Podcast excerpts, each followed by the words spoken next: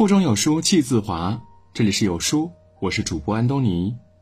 今天要和您分享的文章是：白岩松谈高考刺痛无数人，嘲讽他们的人大概从来没有穷过。一起来听。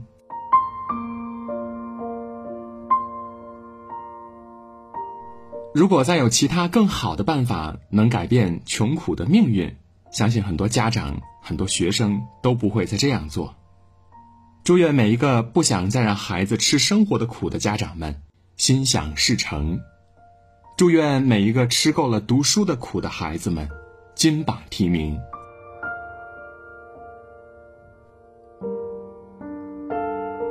每年高考临近，毛坦厂中学就会刷屏一次，今年也不例外。刚刚结束了考场上奋笔疾书的毛中学子，两天前正坐在车牌号九幺六六六的大巴上前往六安市区，送考的万人队伍一如往年般浩浩荡荡。毛坦厂中学的高三学生过着什么样的生活呢？每天六点到晚上十二点，长达十八个小时，除了吃饭和午休之外，其余的时间就是在不停的上课、做题、考试。吃饭、上厕所这些必须做的事儿，也要严格控制时间，每顿饭不超过十分钟。除了紧张的时间安排之外呢，毛中学子的压力来源还有一个，考试。每周一小考，每月一大考。前几天有个毛坦厂中学的学生晒出自己的试卷，一年做了五千多张，堆起来有一米高。粗略的算了一下，一年三百六十五天，平均每天要做十五张试卷，每张试卷做下来至少要花一个半小时，基本上一天到晚都在不眠不休的做题。而且每次月考的成绩表都会贴在墙上，没考好的会上黑名单，退步的学生要自我检讨。在毛坦厂中学，学生必须时时刻刻精力保持高度集中。绝对没有机会开小差，因为每间教室里都安装了一个三百六十度无死角的摄像头。班主任或许没有出现在教室里，但他的眼睛可能正盯着监控画面。每个人必须专心致志。身体与心理的双重紧绷，让毛中的学生难免有些小问题，比如肥胖、便秘、腹泻、长痘等等。这都是无足挂齿的小事儿了，他们最害怕的事情就是生病，因为真的生不起。平时如果有个头疼脑热，或者感觉到有点要生病的苗头，就赶紧自己买点药对付过去，不到站不起来的程度，绝不会卧床休息。三年如一日的夙兴夜寐、枕戈待旦，只为换取一个目标，在高考中取得好成绩。有书君也是经历过高考的过来人，对毛坦厂中学学子们拼命苦学的精神，只有理解和敬佩。但还有一种普遍存在的声音，质疑和嘲讽。质疑这种高压模式下培养出的都是刷题机器、高分低能，即使考上大学也找不到工作。在有书君看来，说这话的人不过是另一个版本的何不食肉糜。他们根本不知道，在毛坦厂中学就读是一群怎么样的孩子，更不知道高考对他们来说意味着什么。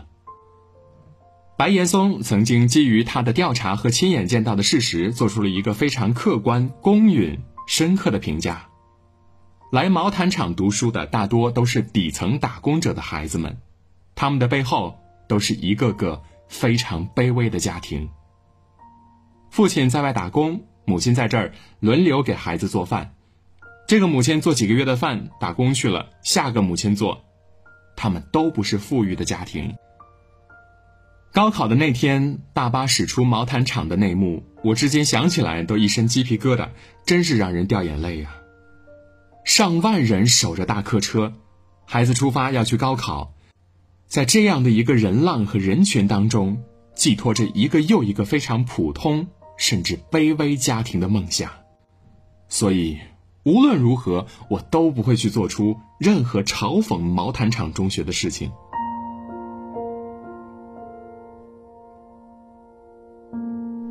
毛坦厂中学坐落的大别山区是中国最穷的地区之一，教育资源、人力资源没法跟北上广这样的大城市拼，连邻近的三线城市六安乃至县城都拼不过。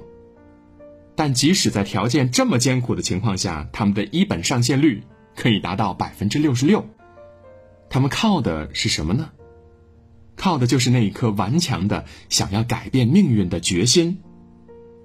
在这里读书的孩子大多数来自于农村，北上广的教育资源确实很好，但是农村家庭供不起，把孩子送进毛毯厂，还可以砸锅卖铁，咬咬牙坚持。这是当下偏远农村最佳的教育模式，也是最好的选择。这是一位来自滁州的独腿父亲，跨越六百里把孩子送入了毛毯厂中学，而他就在学校旁边。给孩子做饭。他们的家里情况不好，考入大学是改变命运的唯一途径。还有很多母亲为了节省开支，租很便宜的出租房。为了有钱供养孩子，在照顾完孩子之后呢，他们又在毛毯厂镇找了一份临时工，即使月薪一千，也愿意干。在毛毯厂中学，每天来送饭的家长是一道特色风景。还有的家长为了孩子可能考上大学，把柳树当神一样跪拜。这样做的都不是富裕的父母，但他们竭尽全力也要让孩子考上大学，因为他们吃够了读书少的苦，不愿孩子重蹈自己的覆辙，一辈子没有出头之日。没有经历过贫穷的人，自然无法理解贫困地区孩子对高考的执着。知乎网友云针树浪说的很现实，在大城市，你有无数条路线通往写字楼；在毛毯厂，我只有一条狭长的小路，走出大别山。那些高高在上的嘲讽，其实只是由于无知而导致的偏见。对富人孩子来说，不走高考影响不大；但如果寒门学子也抱着同样的观点。试图用一种很酷的姿态去反抗高考制度，那么，等待着他们的，就是永远无法翻身，只能在底层挣扎。说几个惨痛的例子吧。二零零六年，河南考生蒋多多高考故意交了白卷，然后他踌躇满志的出门打工了。但是因为学历不高，又没有什么技能，他压根儿找不到工作，觉得压力特别大。老觉得对不起父母，好几次连死的念头都有了。二零零八年，徐梦楠高考零分，他视自己为英雄。后来，他为了谋生，干过各种各样的力气活最后，他为了自己当年的行为，感到极度后悔。后来，他自费走上街头去宣传，以自己为反面例子，告诫别人千万不要交白卷那些当年蔑视高考制度、自以为清醒的对抗过的人，当他们在社会上摸爬滚打、吃尽了生活的苦头时，还会觉得读书这件事儿不重要吗？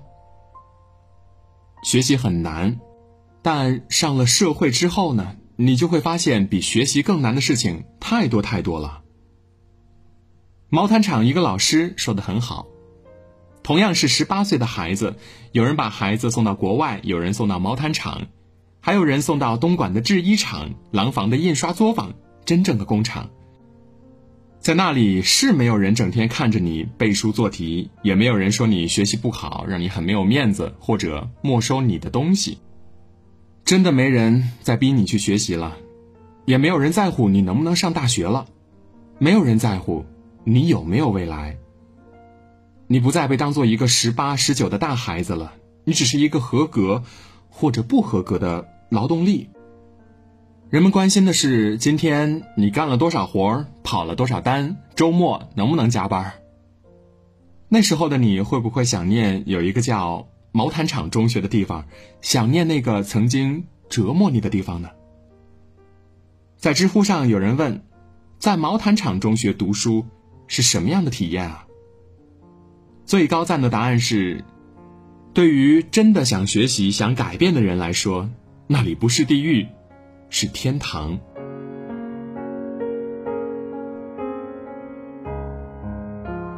中国门中有这样一段话人生要不停的打开一扇扇门一扇门代表一个世界。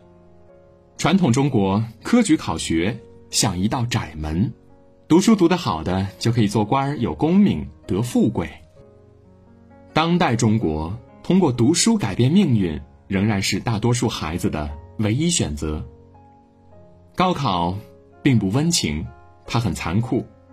但它是守护教育公平的底线，是寒门学子逆袭的最容易、最稳妥的途径。有书君依稀记得当年我们班上的第一名，每当他熬夜学习的时候，很多人都劝他不要那么拼命。可是只有我知道，他家里为了让他读书，家里把猪都卖了，母亲把戒指都典当给了别人。除了努力，再也没有别的退路了。有句话很戳心：穷人的孩子没有伞，下雨的时候他们就只能学会拼命奔跑；有钱人家的孩子从小就接触各种课程培训，他们想要提高成绩，花钱请名师单独辅导就行；而穷人的孩子，他们的起点差太多太多了。所以在这样的情况下，他们要在高考中脱颖而出，只能比他们更努力。两耳不闻窗外事，一心埋首做试卷，丢人吗？像复读机一样把英语单词背一百遍，丢人吗？连吃饭上厕所都要精密的计算时间，丢人吗？不，靠勤奋为自己拼一个未来，这一点儿也不丢人。真正丢人的是那些自己本来手里的筹码就不多，还掩耳盗铃、自以为聪明无比的人。在刚刚结束的高考战争中，走上街头的人都会发现，考场周围几公里的工地都停工了，市区的汽车不鸣笛了，所有的出租车上贴上了考生免费的标志，公交车也免费了，考场门口的矿泉水也是免费领。全世界都在为你们努力，还有什么理由不去拼一把呢？借用北大女孩刘媛媛在《超级演说家》里说的一段话，给所有正在为梦想奋斗的人带去一些激励。我们大部分人都不是出身豪门的，我们都要靠自己，所以你要相信，命运给你一个比别人低的起点，是想告诉你，让你用你的一生去奋斗出一个绝地反击的故事。最后，衷心的祝福所有考生。那些灯下的漫漫长夜都不被辜负，那些曾经纠结徘徊、自我怀疑，此刻都化作坚定的微笑。所有拼搏过的人都在心里说一句：“我可以。”